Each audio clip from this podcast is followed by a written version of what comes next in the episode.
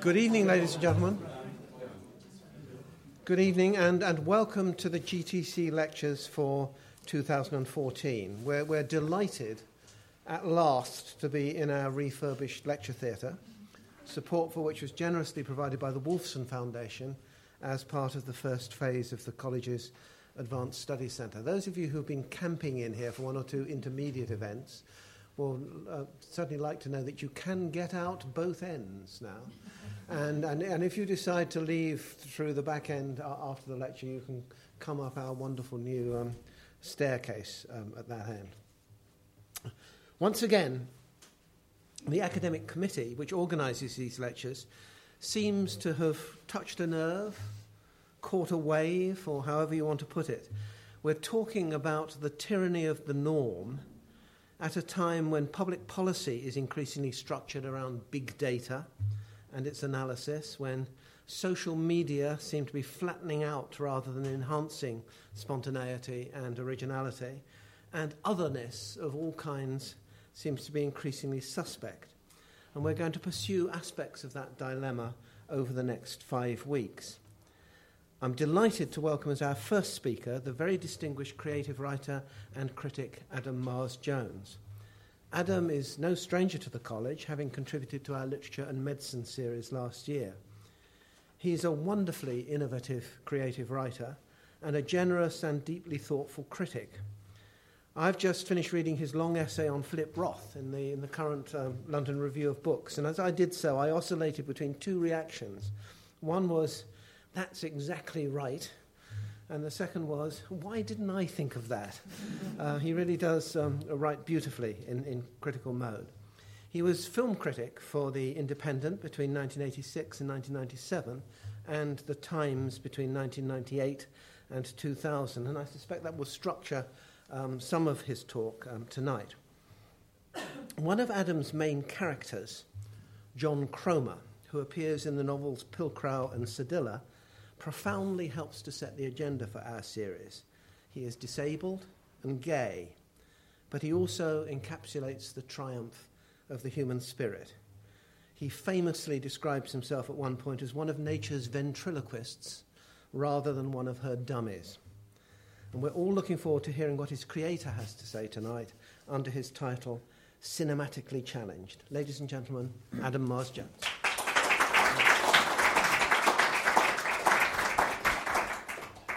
Been told what my qualifications are. In fact, I think I have uniquely disqualifications.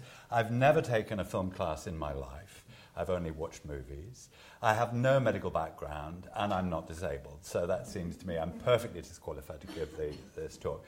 On the other hand, it should be said that it's hard to imagine what representing a dis- disability would be because blind experience is dif- different from deaf experience. To be born disabled is a different experience from coming upon it later in life. But this is a subject which Hollywood has informed us to a large extent. I mean, Hollywood was, uh, mainstream cinema was the dominant medium of the 20th century, and it taught us a great deal about things such as smoking, twins, love.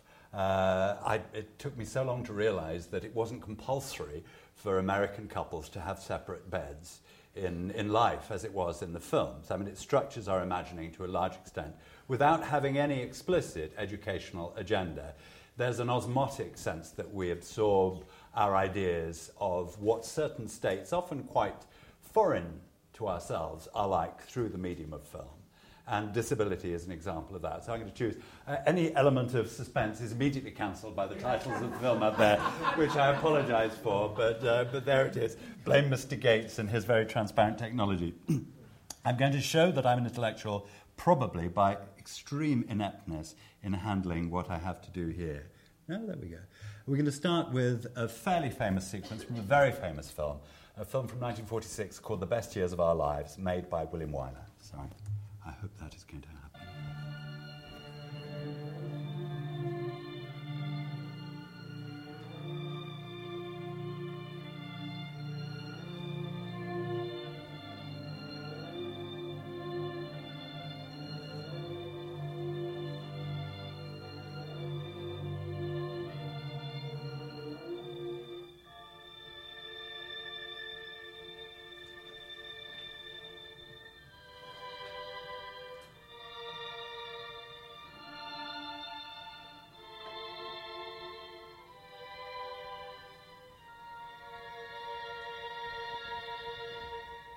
To take this harness off.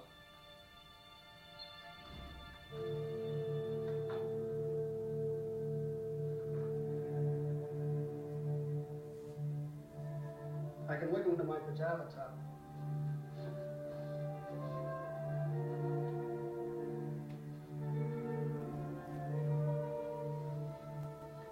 I'm lucky I have my elbows. Some of the boys don't. But I can't button them up.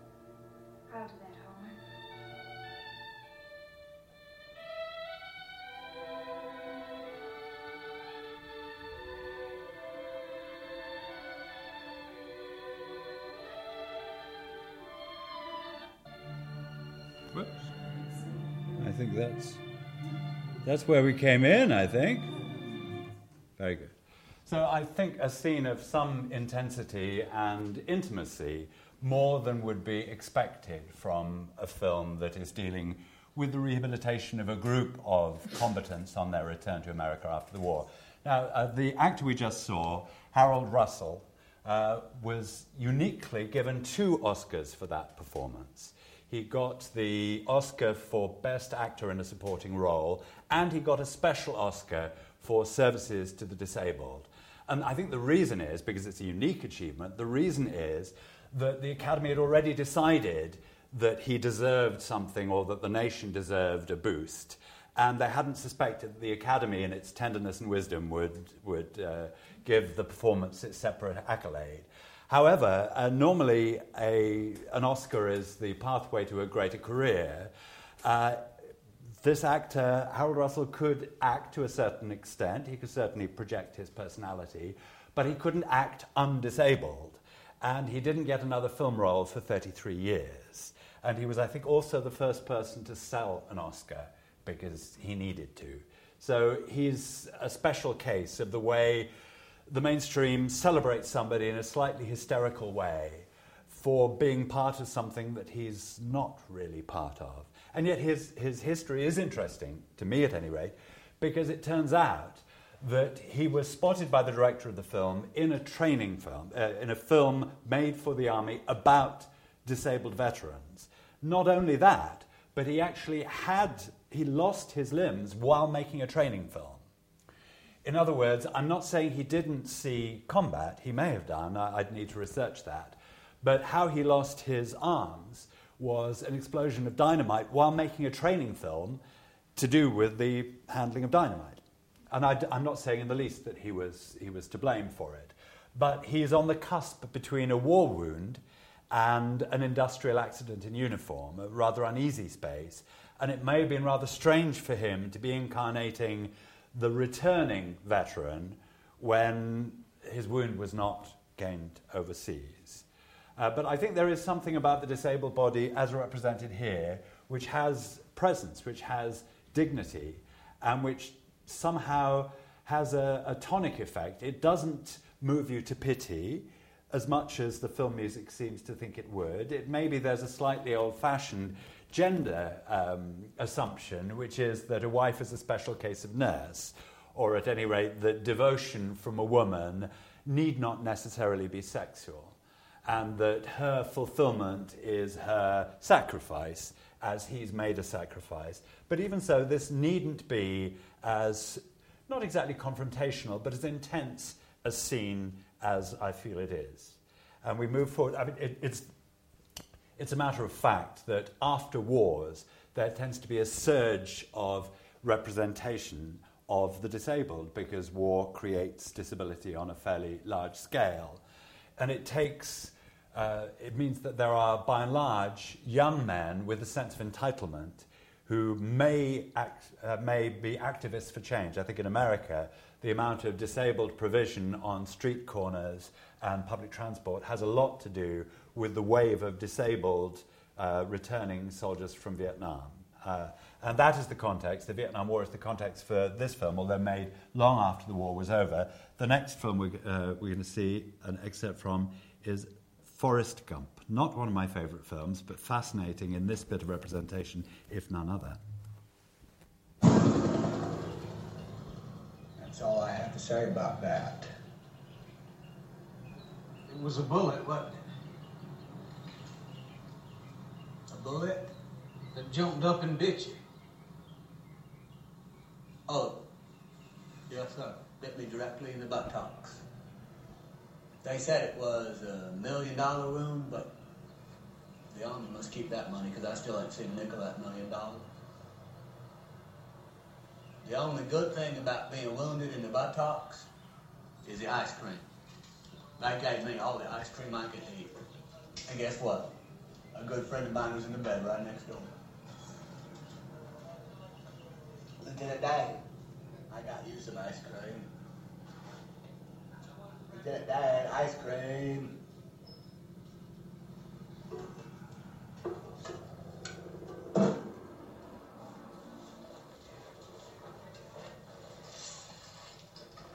It's time for your bath, Lieutenant.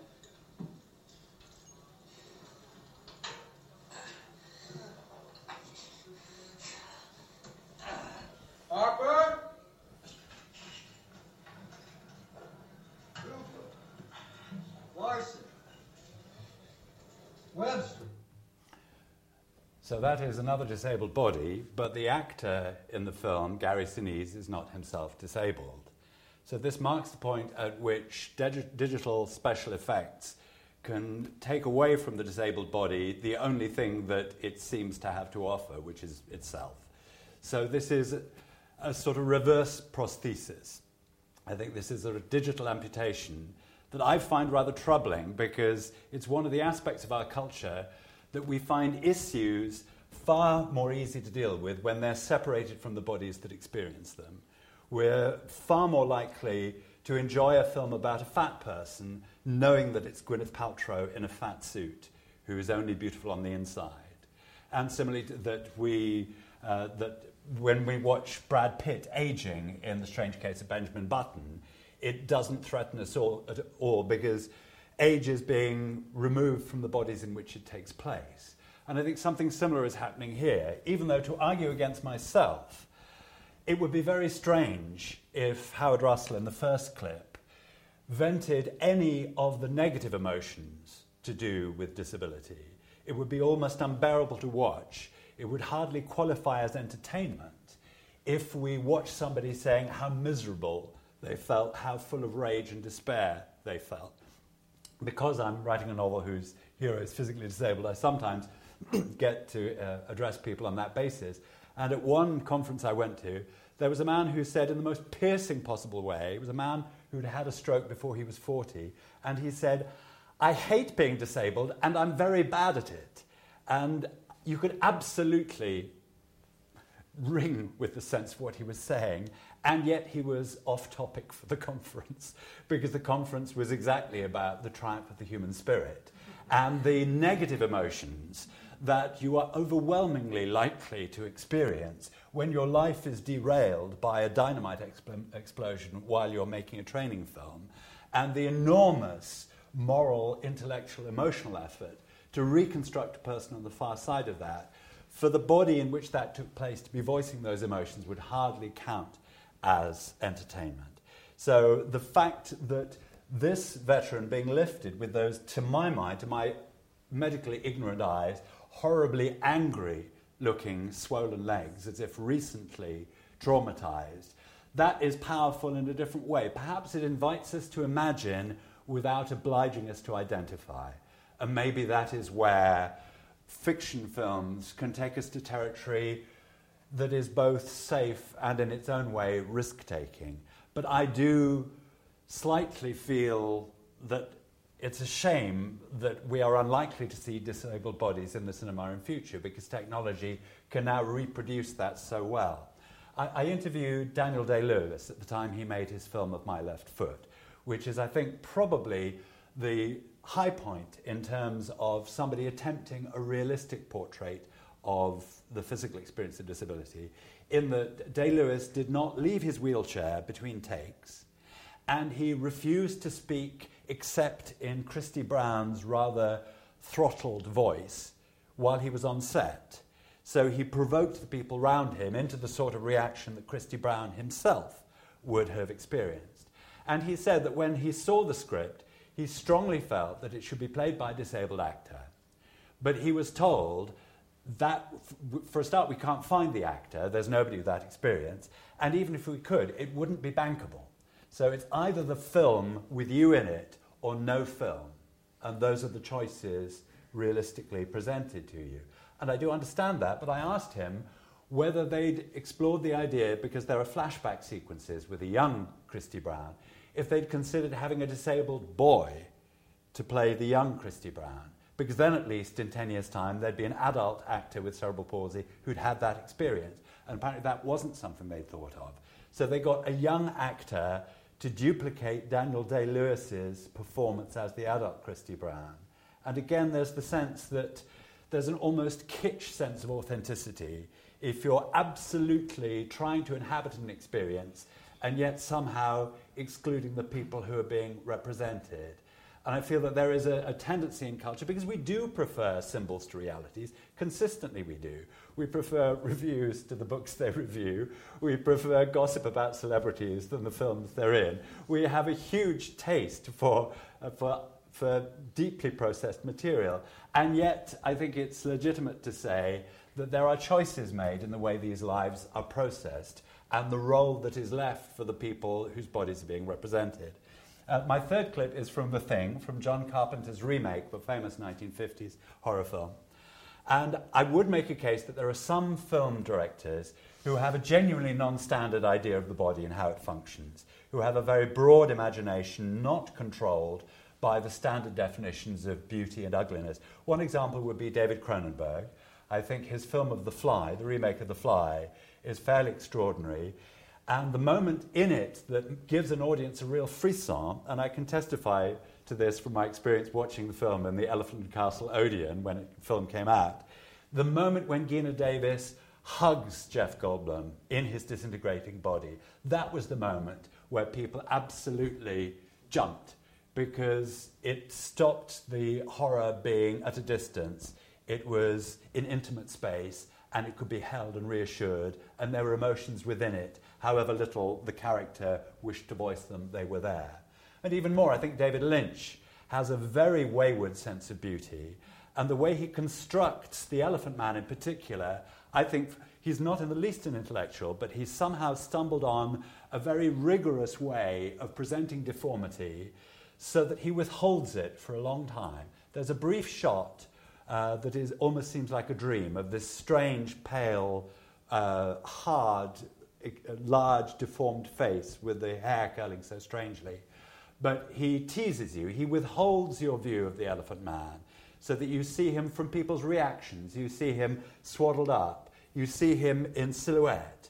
And as you watch the film, he forces you to confront, forces is too strong, he encourages you to confront the fact that you want to see he makes you aware of your voyeurism. And then when he does let you see, he focuses and keeps looking at the face until it becomes normal. So he seems to understand that the way horror and revulsion are constructed are by giving you the, the right to watch and the right to look away. And the way that film is constructed, I think, does work profoundly to make you see something that you inherently assume is ugly and repellent as beautiful as inhabitable by the imagination. Now, I think we can agree that John Carpenter is not quite in that class, and that is not the point I'm making about uh, this remake. Uh, those of you of a nervous disposition may choose to look away. Uh, the basic setup is we're in an Arctic uh, science lab where they discover a, a, a, wreck and a being which comes to inhabit people and can take them over, and they need to work out who's been taken over and who hasn't.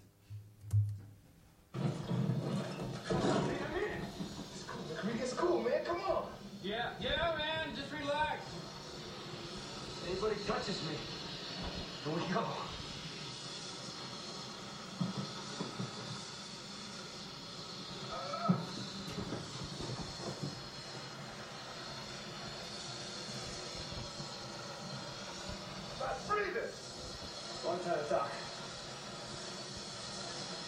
Get in here.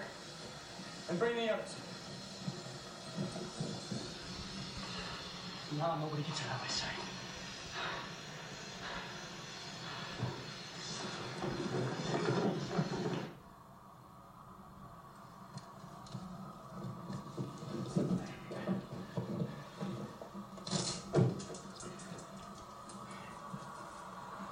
So, sweethearts are about to have yourselves a lynching party.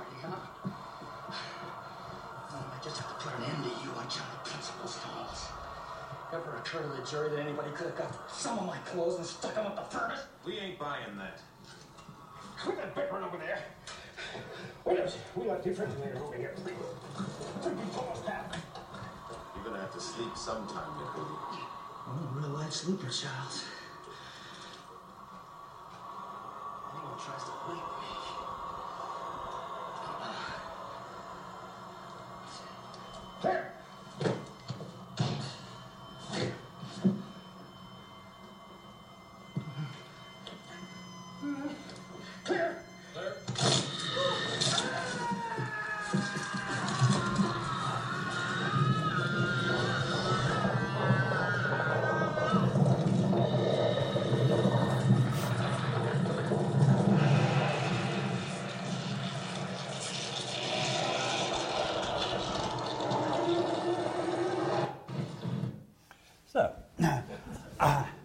I don't know what you think you saw there, but you did not see an actor offered up sacrificially to the dark gods of the marketplace. What you saw in those pre digital days of special effects was an amputated stand in being divested of his temporary prostheses. And it only occurred to me when this film came out on video, uh, on DVD, and the special effects man, Rob Bottin, talked with great glee about how he devised some of the effects. And it seems to me that if this is a horror film, this might be the horror in it. Because what it means is that somebody, this is the black market in disabled bodies. This is where bodies that have only their damage to offer sell that damage. And the actor playing the part of the doctor for those sequences of traumatized mutilation is not credited, presumably because he's not actually an actor, he's not actually a stuntman. And it may be that he's working under an, uh, under an assumed name because he's in receipt of a veteran's benefit or some sort of disability pay. But it seems to me that there is something really quite upsetting about the idea that there is this only visibility for disabled bodies, not as disabled lives, but essentially as, as living damage. And I wonder, I, I don't know a great deal about digital special effects, but I do know that it's easier to graft things together than to make them out of nothing. I wonder if in the sequence of uh, the amputee in Forrest Gump, I wonder whether that isn't Gary Sinise's head superimposed on an actual uh, amputee's body. It seems to me quite likely that that should be so. So it seems to me that we're gradually taking the disabled people out of the representation of disability, and that makes it about us in a way that seems to be quite reassuring. Because the moment disability becomes symbolic, which it does the moment you film it, then it becomes something to be got over. Uh, I, it's, a, it's a tendency in films for a start to gender disability. Blindness and deafness are overwhelmingly female in the films, in the movies, because they play into a sexual fantasy of helplessness and availability, neediness, which certainly the male gaze finds relatively untroubling. I, I don't have a, a difficulty with, I, I realise I'm coming across very hard line and very joyless. I don't feel we should picket those theatres at which pantomimes have uh, Long John Silver played by somebody who has two legs. I don't think that. Nor do I object to thrillers that exploit the weakness of a blind woman because the thriller exploits weakness. If we accept a form of excitement that encourages fear and then discharges it, then you can see that the, the thriller, like Wait Until Dark or Blind Terror, has a huge advantage for a suspense filmmaker, which is normally you have to have suspense, you have to have a shot and then show somebody who doesn't see what's happening. They're in different spaces. But you can film Audrey Hepburn in Wait Until Dark. You can film her not seeing something that you can see. It's a tremendous genre advantage. But it does worry me that it becomes, a se- uh, there's a sense that these things, on the symbolic level, you should be able to get over. If deafness represents loneliness and uh, alienation, and if blindness represents the need to trust the world, if being wheelchair bound is, uh, is supposedly dramatizes helplessness or a sense of helplessness, the non disabled can overcome those feelings. But I think it's very different to imagine that what we're seeing is actually a representation of disability. The, the movies can show us the outside of people terribly well. They struggle, unlike literature, to give you the view inside. So, what they tend to do is find nice physical metaphors for what, for what goes on. And I think it's no coincidence that disability in the form of being in a wheelchair is very much a male condition in the films. And that's not to do with the actual incidence of being in a wheelchair, but with the symbolic role it plays. The fact that it's felt to be tragic for a man who is assumed to lead an active life, defined by his activity, to have that activity taken away.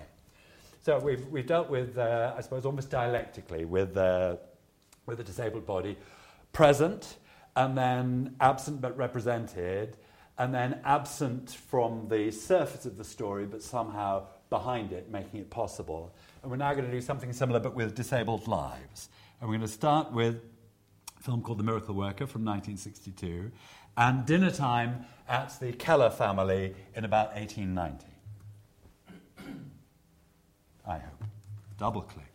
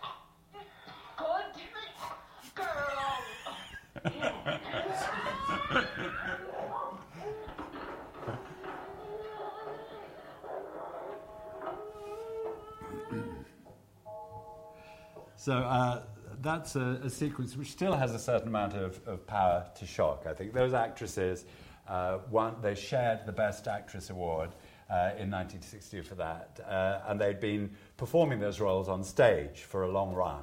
So I think the physica- physicality of the scene comes from them and from the theatre. If it was being filmed these days, I doubt if it would be so prolonged. It certainly wouldn't be so violent, I don't think, so confrontational. It's certainly true that in 1890, children were disciplined as a matter of course, and the treatment meted out to Helen Keller was not exceptional. And even in 1962, those days were not so far in the past as they seem to us now. But also, I think that sequence honours Helen Keller's resistance. It doesn't make out that you pass from a, an out state of outsiderdom to a state of being integrated by warm and soothing stages. It recognizes that it is in itself a violent process and that there are potentially losses involved which those insisting that you integrate with the norm cannot know any more than you can necessarily remember them. So that it's an unusually raw account of how difficult it is to enter the world on anything like equal terms when you're so much in a minority and it's also very rare in Hollywood terms. We're going to show almost exactly the opposite, a scene from Awakenings, which was probably my Damascus moment in terms of representation of, uh, of disability, because this is a film of a very good book by a neurologist who represented his patients' experiences very sensitively, and then, in a way that I still don't understand, sold the book to Hollywood and presided over or did not resist the selling on of things he didn't own and the denaturing of lives that, as doctor and as writer of the book, he seemed to care very much about, about the autonomy of these very inaccessible lives. The people involved were people who'd been in a sort of trance for many years after encephalitis and who were restored briefly to some sort of norm in the late 60s by the use of, of a drug called uh, L-Dopa. But in this sequence, we see not only belt and braces, but I feel what we see, it's a very short sequence, so I'm afraid I'm telling you about it in advance. So you can see exactly how horrifically it plays out in its few seconds. We have a lot of syrupy music, wistful in nature. We have a song uh, of a vaguely Hoagy Carmichaelish sort. We have Robert De Niro walking down steps, and we have a child walking up the steps at the same time.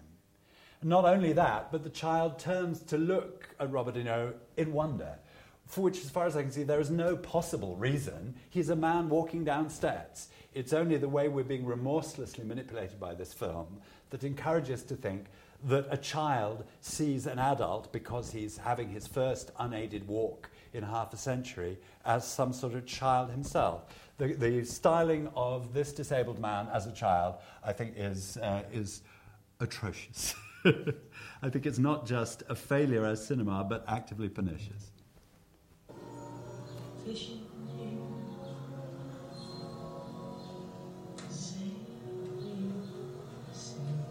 So it's not Hoagy Carmichael, it's a woman.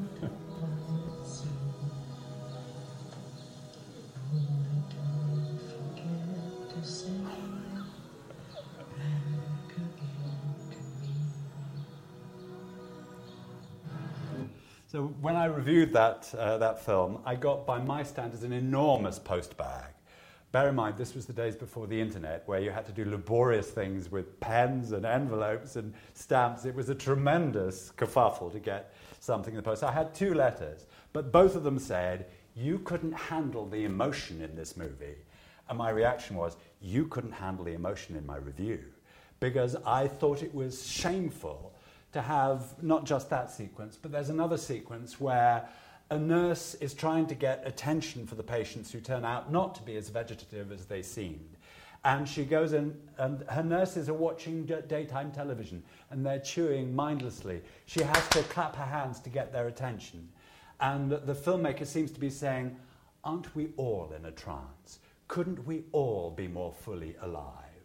And I loathe the use of disability as a cheap metaphor because it isn't a metaphor for the people who live those lives. And in particular, that film, the way it was structured, because the character played by Robert Nero retains the first name Leonard of one of the case histories in, in Oliver Sacks's book. But he was two things that Hollywood finds difficult to deal with when it comes to easy identification. He was an intellectual. He was working for a PhD when he became sick. And he had a libido. So when L-Dopa restored his physical function, he wrote his memoirs and masturbated at the same time. He called himself the post-encephalitic Portnoy. And, the, and he, was, he, he made improper advances to nurses. He had a backlog intellectually and sexually. He was in some ways a pest. But he was a jagged, raw, unassimil- unassimilable human being, not like the sweet uh, dope who walks down those steps. There's a moment in the film where the Robert De Niro character quotes from a Rilke poem. And you think, where did that come from? You know, Rilke poem for Johnny Sixpack? The whole, the pathos of the whole thing, it builds to a scene where a woman visiting a relative in, her, in the hospital meets Leonard in a cafe and has a sort of chaste little chat with him and is astounded to hear that he's a patient. And it, it just seemed to me the treacliness of it was appalling. And I was shocked that Oliver Sacks should be part of the advertising campaign, the, the promotional campaign for it. It turns out he's a, a very unworldly man. And I interviewed him on a, a television program, and I said, uh, Why did you, how could you do this? Why are you on the publicity tour? And he said, I'm not. And I said, That was somebody from Warner Brothers who delivered you here. You're on the tour. Do you not know it? And after a while, he started saying, I think I had this coming. I think, one, I think when I'm at the ICA tonight, I'll talk about what I've done instead of the book about deafness that I'm supposed to be promoting, and Warner Bros., which will ship me home on a banana boat, he said, with a very strange phrase. But we got a phone call the next morning saying we couldn't use the interview or that we had to recut it. Uh, which I thought was I thought it was wrong that we uh, that we knuckled under. But it seemed to me that this may be the worst film about disability, where it's presented as a glove that any hand can slip into and learn its lessons. And yet it comes from somebody whose book was extraordinarily eloquent and seemed absolutely to respect the things in. I mean, what is it like to spend 50 years essentially unstimulated and have any personality at the end of it at all, to have any internal coherence? It's an astonishing feat. And to misrepresent that with this sort of water cannon filled with treacle seems to me quite wrong.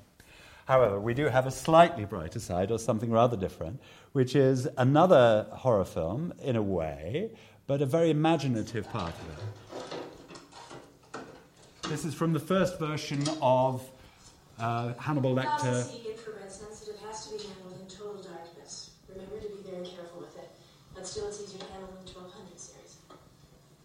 It'll be fine. In case you're wondering, I keep the sample straight by textbook. Oh, those are. Reba, I got a fly. Maybe Mr. Donahue can try to help with that. No, that's okay. I'll take care of myself now. No, thanks. Go on. So the dialogue is important. I'll recapitulate it. No, I'll take it. No, thanks. I'll do 1200 for 1000 say in the morning. Ride with me. Thanks, but I'll take the bus. I do it all the time. Ride with me. It would be because I would like you to. Okay, sure. Let me get my stuff on. How did you come to Gateway? Oh, they had to hire the handicap to shape up their employment practices to get this defense contract. You worked out well. Yeah, everybody they hired did. You know, you speak very well, although you avoid fricatives and sibilants. At the Riker Institute for the Blind, I trained in therapy of speech and hearing impaired children. I'll probably go back to it someday. Uh-huh. You know, if you don't want to talk, that's okay. But I hope you will because you're very direct and I like that. And I like what you have to say. When I touch your face, I want to know whether you're smiling or frowning. I guess, uh, I guess I want to know whether I should be quiet or not.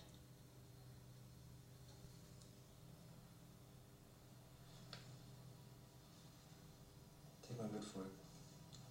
I'm smiling. I didn't mean to offend you. On the way, can I take you somewhere? Where? It would be my surprise. Okay, sure.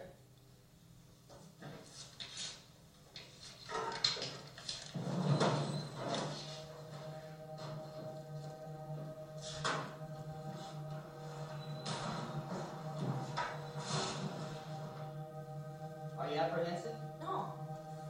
I'm very protective. Mr. Dalahan here is watching us. No, oh, no, I want to. In about two hours,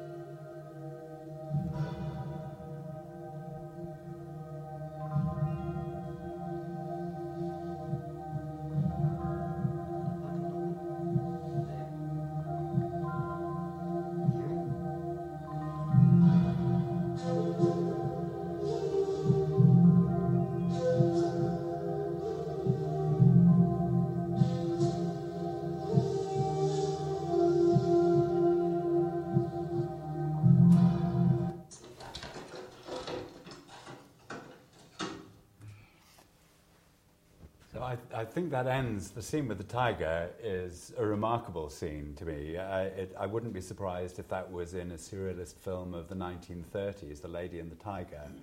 Uh, and what I like about it is that it comes after a scene. I, am sorry if the dialogue wasn't very clearly audible. Uh, they talk rather quickly. She was saying at one point that she got the job because they, they, they were trying to shape up their employment figures by hiring the handicapped in order to get a defense contract at the laboratory where she works. And it's the rarest thing in the films to talk about the financial side of disability, which the government seems painfully aware of, I have to say, of how expensive disabled lives are. But the fact that she's very wry about it and acknowledges that a blind woman in a dark room is a relatively simple bit of affirmative action, certainly much easier than hiring somebody in a wheelchair. But she also, I like the fact that she uses her knowledge of speech to be quite active with him, to put him on the spot, to say that she can hear his speech defect and that she thinks he does remarkably well, but she'd like to touch his face. She's direct. She isn't passive herself, and she likes his directness. We, as people watching the film, know that this is a serial killer who lives in an entirely bizarre, negative Blakean world of imagination and transformation by murder. But in the second part of the scene, I think all that comes in in a rather beautiful way because it shows us that evil can be imaginative in a way that good can often not be. The fact that this man understands that it would be an extraordinary experience for a blind woman to touch a, doze, a sedated tiger. And it reminds us that nature is something to which our access is almost entirely visual. And without the visual, it's hard to say you, ha- you, you can access nature, and he does his best to understand. But he also is sending a message. He's saying, I'm dangerous, but not to you. I'm a tiger, but not to you. And he's also bonding with her on the basis that they're both outsiders.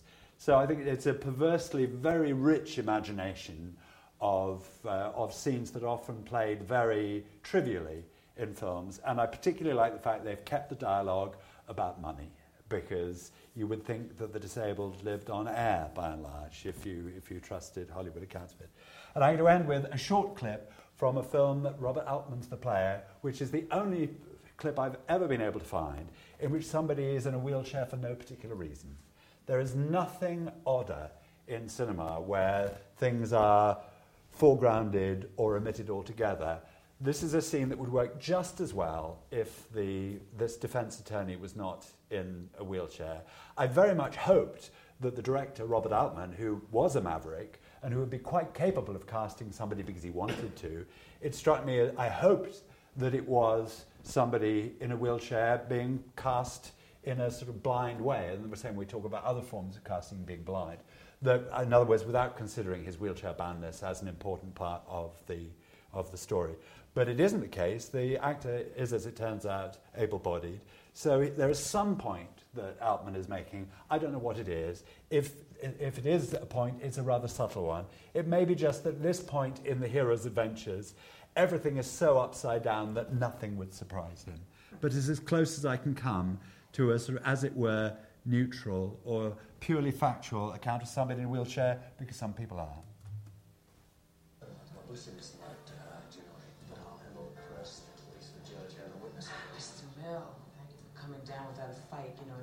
Best interest. Put your sleep in that suit. No, get away from that woman. She's the enemy. Oh. Susan had a lovely time at the the other night. I can't believe you remember it. Mr. Milgar Gerard, I'm here to represent you. Dick Mellen called me in on this. Here's the situation. They've got a witness, and they want you to do a lineup. Now, if you say no, they'll arrest you. I'm certain of that.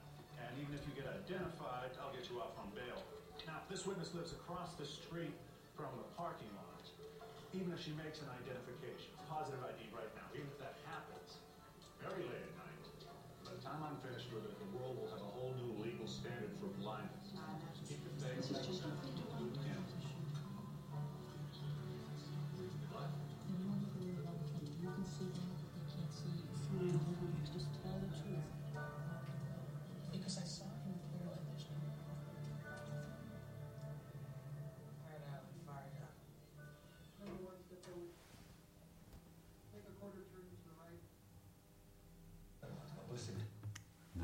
it. It's as close as I can come to something that takes disability as part of the world rather than either keeping it off limits, not represented, out of the world, or bringing it right to the front of the picture where we can see it's really all about us and not them.